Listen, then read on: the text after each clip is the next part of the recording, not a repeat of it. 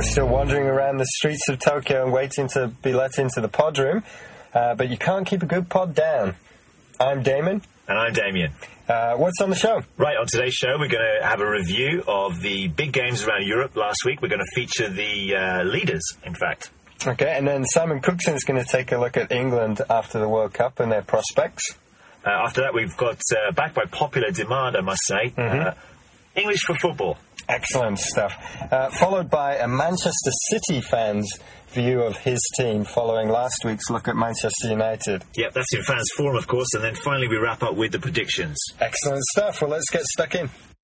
So obviously, the big game uh, in the Premier League was West Ham versus uh, no, sorry, scrub that. Spurs Chelsea, right, Damian? That's right, yes. Spurs uh, finally beat Chelsea after 16 years, uh, 2 1, having come from a goal behind. Uh-huh. Eight yellows and one red in that game. It was uh, it was uh, a very nasty game, Yeah. a typical London derby. Uh-huh. But Spurs have stopped their losing streak at 32. It was the longest losing streak Mm-hmm. in the Premier League. Uh, why? Why did they do it this time? Um, well, Chelsea fans would, would say probably a little bit of luck and the referee helped them, but I think Spurs actually, for the first time in a long time, showed a little bit of bottle. They really worked hard and they showed a bit of fight. Yeah. Very, very happy with them. It's a great comeback win, isn't it? Indeed, it was. Um, up across the border in uh, Scotland, That's right. The big game there was first against second, Celtic against Hearts, Mm-hmm. and in this one, uh, it was two one, and uh, it was a late winner, which which uh, leaves us, of course, saying that Hearts were broken by Celtic's late winner. that's right, and not only a late winner, it was a Craig Gordon own goal by the goalkeeper, wasn't it? W- would that be a, a golden goal? Maybe. Um, across the rest of Europe, who's topping France? Well, Lyon are still top. They're still nine points clear, although they lost for the first time this season. That's, they- yeah, nine points. They lost against Rennes. Yeah, they're, they're down there in 13th, so that was a big shock. Uh, in Germany, Yeah, Bremen only managed to draw. Um, but they're still top, right? they're still top because the big game in Germany was Schalke and Bayern. They drew with each other as well. Mhm. Yeah, that was a pretty pretty bad, dirty game too. Seven bookings in that game. Uh, in Italy, Yeah, Inter and Palermo both won, so they're both still top of Serie A. But I think the big story there is that Milan lost, and they're 17 points behind their city rivals. and they've got a big game coming up, haven't they? I think they're going to play Roma. That's right. Sometime soon, isn't That's is right. that right? And in Japan, Uh, JEF JEF Retain. yes, the Nabisco Cup. Excellent stuff. JEF, who've never won a trophy until last year, have now won two Nabisco Cups in a row. Amazing. Congratulations to them. Congratulations.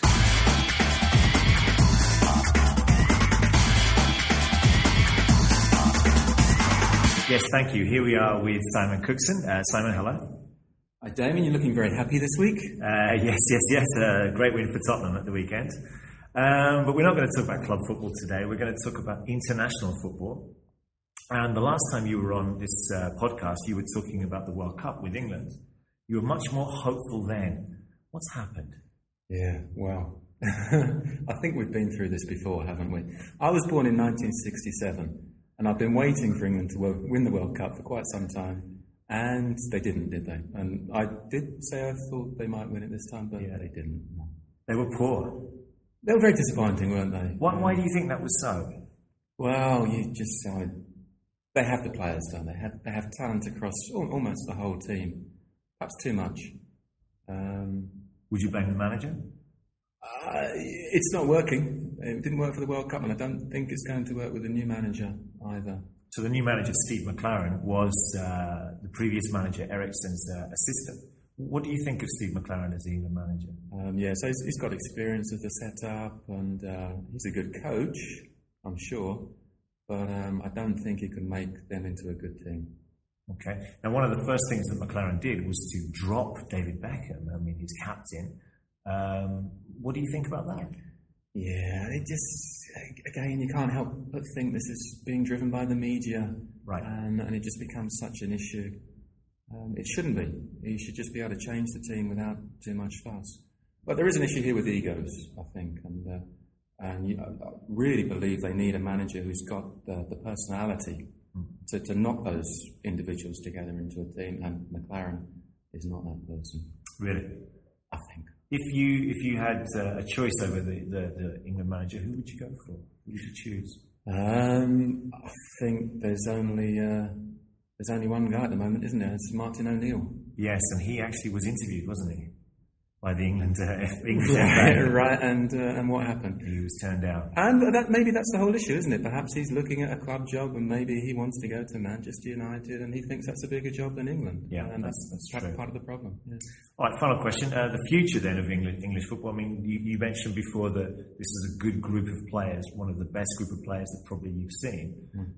Can they win a championship? Can they win the European Championship or the World Cup? You, you got to you've got to think so, haven't you? Hope springs eternal, um, and and they have got the talent to do it.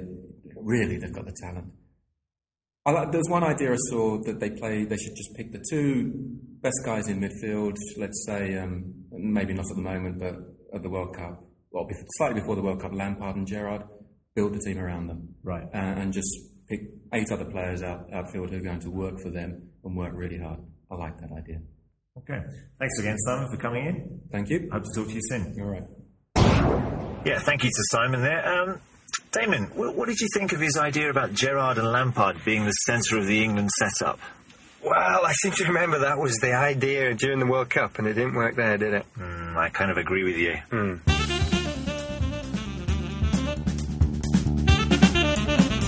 Welcome to the first of English for Football. This week's phrase is winning streak. A winning streak is used when a team wins games in a row. They don't lose. For example, at the moment in the Premier League in England, Manchester United are on a five game winning streak. They've won five games with no losses. Of course, you can also have a losing streak. When you don't win any games, uh, you lose them all. Remember, you can uh, listen to our show at, at languagecaster.com or you can download it or subscribe at iTunes. Just put a search in for languagecaster.com. There have already been some comments, haven't there? That's right, Damon. Yeah, we've had uh, some very, very kind comments so far. Um, Kenji uh, from London, Uh-huh. um, he, he congratulates us on the new site, and uh, he also tips Liverpool for winning the Champions League this year. Sounds like a wise man. Yeah. And thank you to Gareth in Frankfurt, he, who got it horribly wrong with the Tottenham Chelsea game, but he did have an excuse. He hadn't had his coffee yet. Is that right? Yeah. Yeah. And uh, also, thank you for the kind uh, comments from Fergus in Beijing and from Ted in Chicago. Excellent stuff. If you want to leave a comment, just go to the website at languagecaster.com, click on the post, and write whatever you fancy. There's lots of stuff there. There's worksheets, there's vocabulary, and there's more audio files. Next up is Fans Forum. Now, last week, Damon, we had a Manchester United fan talking about his club. Uh-huh. This week, we've got, uh, well, it's only fair, really, that we've got someone from the other club in Manchester, Manchester City. Excellent stuff.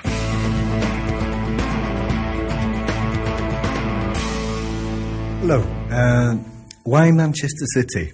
That's a very good question. Um, I know that uh, in Japan and in many other countries, um, most people know or have heard about Manchester United, of course, very famous team.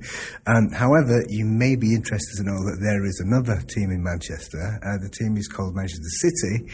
Um, the main difference between United and City um, apart from the fact that United are far more famous and successful, is that City wear sky blue, sky blue shirts and white shorts. I mention that because when I was a kid, when I was about maybe 10 or 11 years old, that's the main reason why I chose to support Man City as opposed to Man United, or at least one of them. Um, and the other main reason was not so much the team, but the supporters at the club. Um, for a lot of uh, uh, football fans in England, it's not only the actual team and the players who are on the pitch that you support, but you also become involved in the atmosphere of a club. Um, it used to be when uh, the uh, stands were all, all standing, that means no, no sitting. Um, you could go there and have a really, really good time. Not so much watching the game, but having a laugh, listening to some of the other fans and the comments that they made. Um, the main difference between United and City was that at United, all the fans just completely adored the team at the time, which, as I remember, was Bobby Charlton, George Best, Denis Law.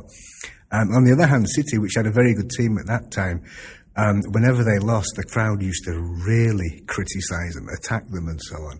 Uh, and for me, as a young boy of 10 or 11, I just found that rather more interesting to be critical of the team rather than just uh, showing adulation all the time.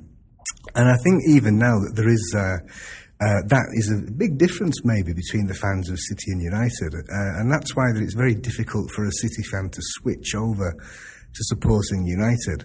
Uh, that may be similar in uh, with other uh, cities which have two teams, like Liverpool and Everton, maybe, or even in uh, with the London teams, Arsenal, Spurs, Chelsea, Fulham, and so on.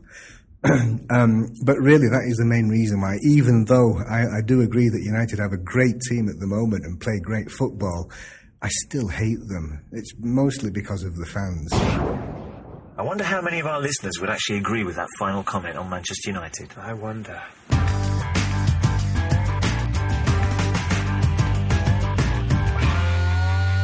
now for predictions.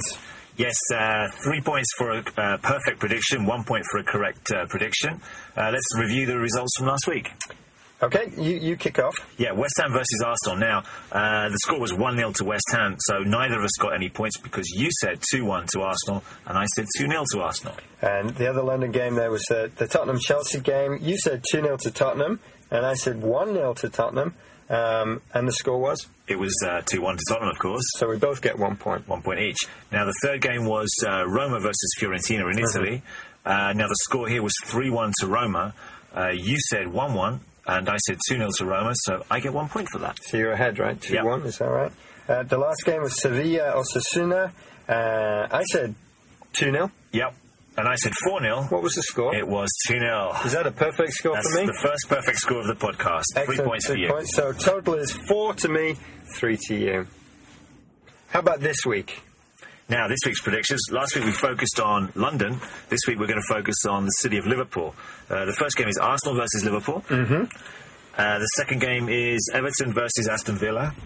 And the third game is uh, over in Germany is uh, Arminia Bielefeld and Hertha Berlin. Uh, followed in uh, Spain by Barcelona, Zaragoza, second place third. All right, let's go for the first one then. Arsenal Liverpool. What, what are you going to go for? I'm going to go for an away win uh, to Liverpool 2 1. I say that because they've got a very strange uh, set of statistics here. Uh, away, they haven't won yet. Uh, they haven't won at all, but this is the, this is the game they're going to win. Arsenal have a very poor record uh, considering at home. They've won twice. Uh, uh-huh. but it's a pretty poor record. So I can see Liverpool winning here 2 1, continuing their role. How about you? Um, Arsenal will have been knocked by last week's results, uh, but I, I, think they're having trouble scoring goals. I think this one will be nil nil. Nil nil. Wow. Okay. Next, Everton versus Aston Villa. What do you think? Um, I can again. I can see this is an away win. I think Aston Villa are going to steal it one 0 Everton haven't really had a good run lately, and they're not showing much up front.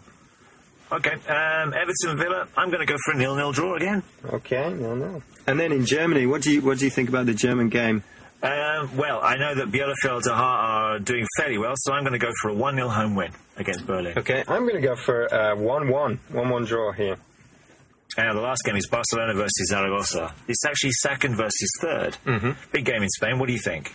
Uh, I'm going to go again for an away win. I can see Zaragoza taking Barcelona. Barcelona seems to have been a little bit of a dip here, and I can see it being a 1 0 away win. That's very interesting because actually Zaragoza beat them last year in the Nou Camp. Really? And yes, and Barcelona a few days later will have a very important Champions League game. Mm-hmm. So I'm going to agree with you, uh, but I think it will be 3 1 to Zaragoza. That would be a great game to watch. It would indeed. So that just about wraps it up today. Thank you, everybody, again.